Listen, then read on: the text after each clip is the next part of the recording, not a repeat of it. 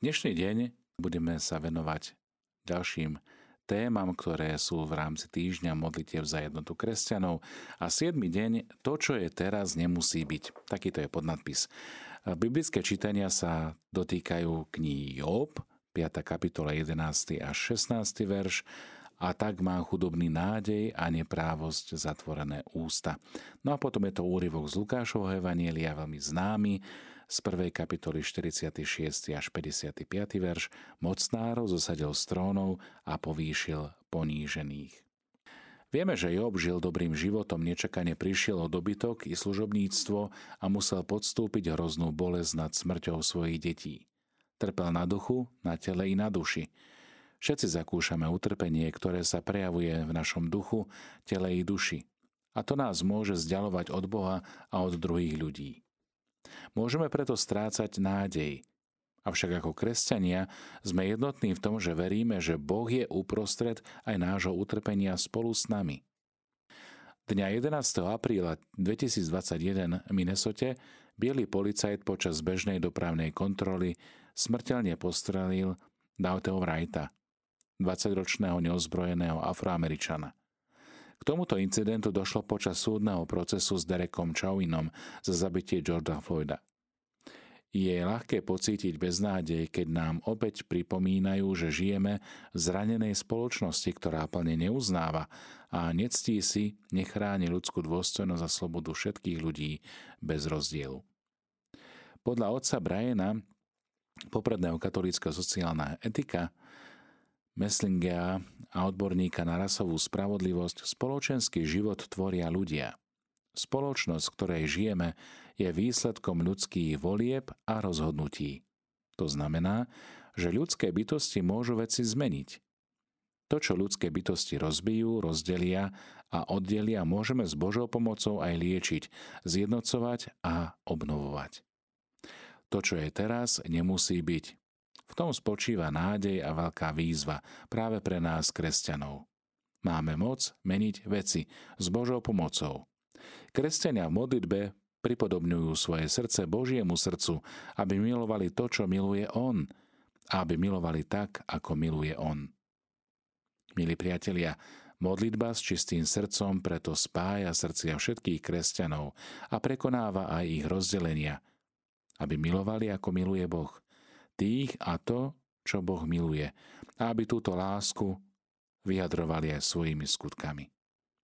Ak sa pozrieme na evanieliový úryvok, Magnifikát je Márinou piesňou radosti. Radosti zo všetkého, čo vidí, že Boh koná.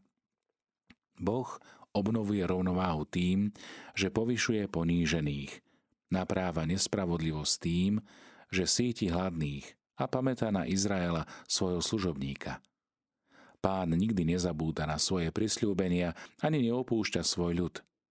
Je ľahké prehliadať alebo podceňovať vieru tých, ktorí patria k iným kresťanským spoločenstvám, najmä ak sú tieto spoločenstvá malé.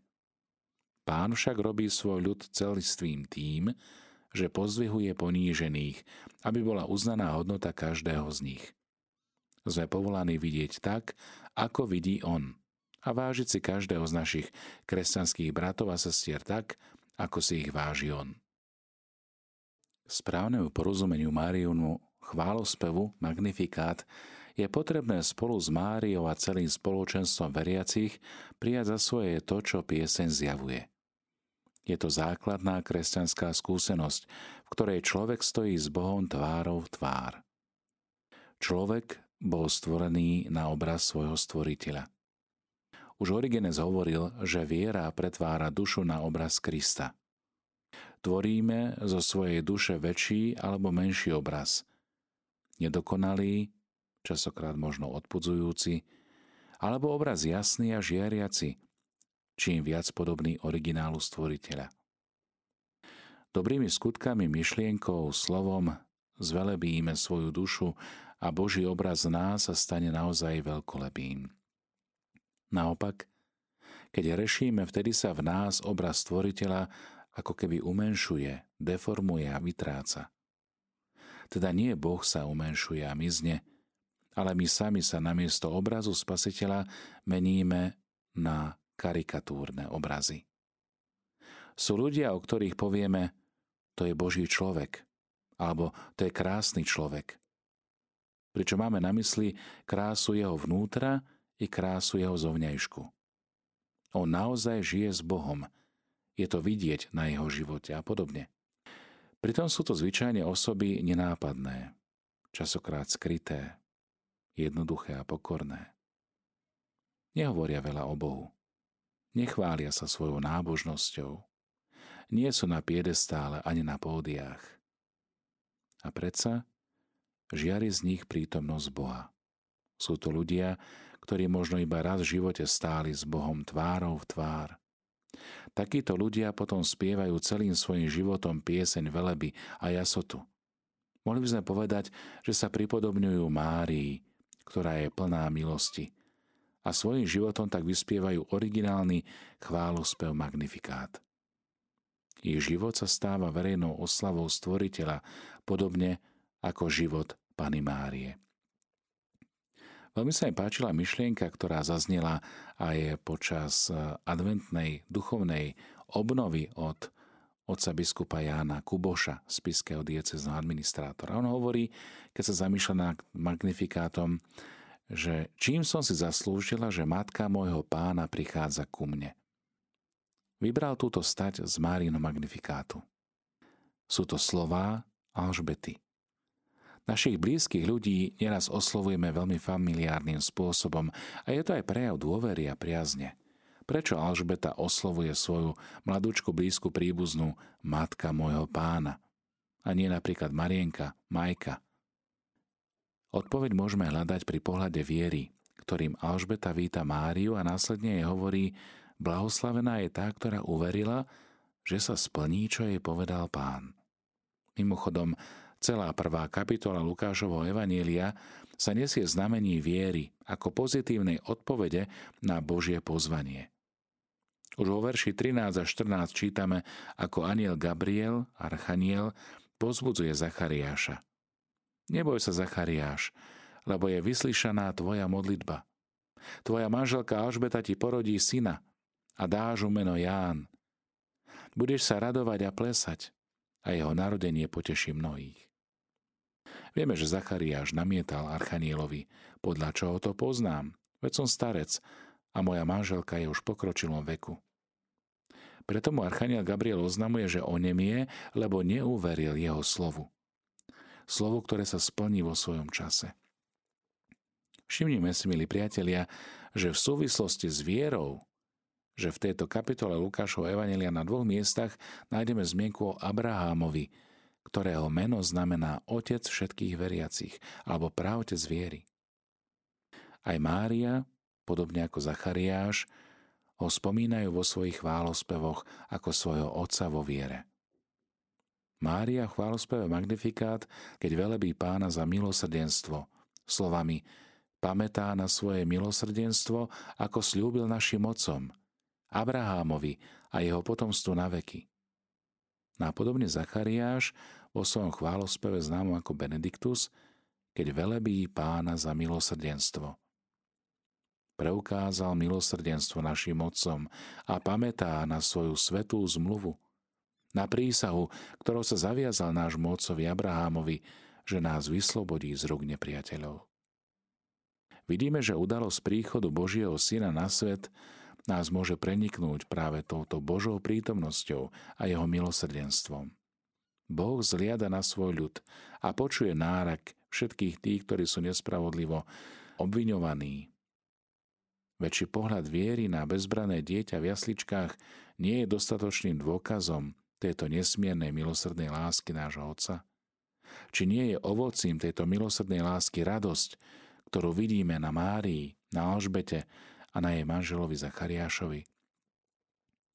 Nie nám teda pohľad viery aj počas týchto dní, kedy prežívame intenzívne modlitby za jednotu kresťanov, dá nádej, že všetko je možné s pomocou Božej milosti. Že aj jednota, ktorá bola rozbitá, je možná v úsilí tých, ktorí sú pokrstení v Kristovom mene. Boh zliada na svojich maličkých a vypočúva ich, keď sú v súžení čítame v Božom slove. Nech teda aj toto poznanie je pre nás veľkou nádejou naplnenia toho, čo hovorí Božie slovo. Ak sa ešte pozrieme na magnifikát z iného uhla pohľadu, tak vidíme, že v dôslednom Ježišovom mučení, ale aj v Márinom magnifikáte sa zhodne hovorí, že príchodu Božieho kráľovstva bránia predovšetkým tri veci. Je to moc, prestíž a majetok. Preto sme sa zamýšľali dnes o chudobe. Preto sme sa zamýšľali tiež aj o pokore a o moci, slabosti. Mária konkrétne hovorí, pyšne zmýšľajúci vládcovia na tróne a bohatí. Hovorí, že ich Boh rozptýli, zvrhol ich a poslal ich preč na prázdno. Túto Márínu modlitbu Magnifikát považovala vo svojom čase argentínska vláda za natoľko rozvratnú, že zakázala jej verejné recitovanie pri protestných pochodoch. Môžeme sa ľahko presvedčiť aj o tom, že celých 9 desatín Ježišovho učenia sa stiahuje k jednej z týchto troch kategórií. Naša túžba po moci, prestíži a majetku totiž bráni príchodu Božieho kráľovstva. Prečo to nevidíme? Z nejakého dôvodu máme sklon lokalizovať zlo skôr do svojho tela, než do svojej mysle, srdca a ducha. Strašne sa hábime za svoju telesnosť a náš pocit hámby sa nutne prejavuje aj v oblastiach súvisiacich s rôznymi formami závislosti.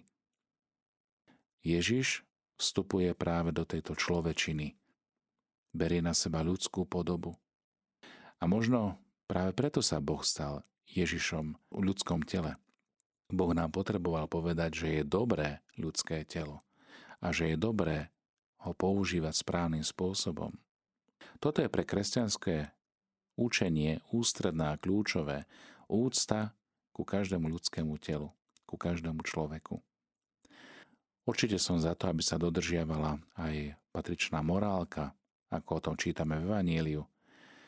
Ježiš ani raz nehovorí, že by práve morálny problém bol nejakým nástojčivým alebo uholným. Ježiš hovorí o vzťahu, hovorí a pozýva do vzťahu so svojím otcom. Hriechy aj v oblasti morálky častokrát sú len povrchným riešením. Problém sa ukrýva oveľa hlbšie, oveľa vnútornejšie. A tak, milí priatelia, keď počujeme magnifikát, keď počujeme tento nádherný chválospev, tak majme na pamäti aj to, čo Mária velebí, čo Mária oslavuje. Koho tým oslovuje? Mária vstupuje do dialogu lásky. Ona, ktorá je plná milosti. Uvedomuje si, že nový život, ktorý prichádza, nový život, ktorý je oznamuje Archaniel Gabriel, tak je pozvaním vykúpiť túto človečinu, toto ľudstvo. Vykúpiť smrťou, vykúpiť skriesením a ona má na tom podiel práve tým, že svoje telo ponúka Bohu ako ten najkrajší a najvznešenejší dar. Ďakujeme teda pánovi za naše telo. Príjmajme ho ako veľký dar, ktorý nám Boh dáva. A používajme ho spôsobom, ktorý dal a určil Boh sám.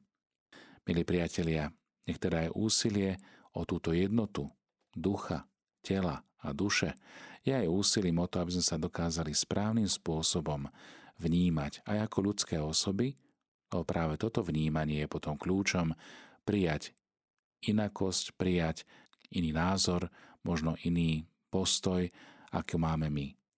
Schopnosť viesť dialog, byť otvorený, počúvať toho druhého človeka, vnímať jeho blízkosť, jeho dar, jeho schopnosti a talenty, ktoré mu Boh dáva. Ak sa takýmto spôsobom budeme pozerať na iných ľudí, dokážeme vytvárať most jednoty.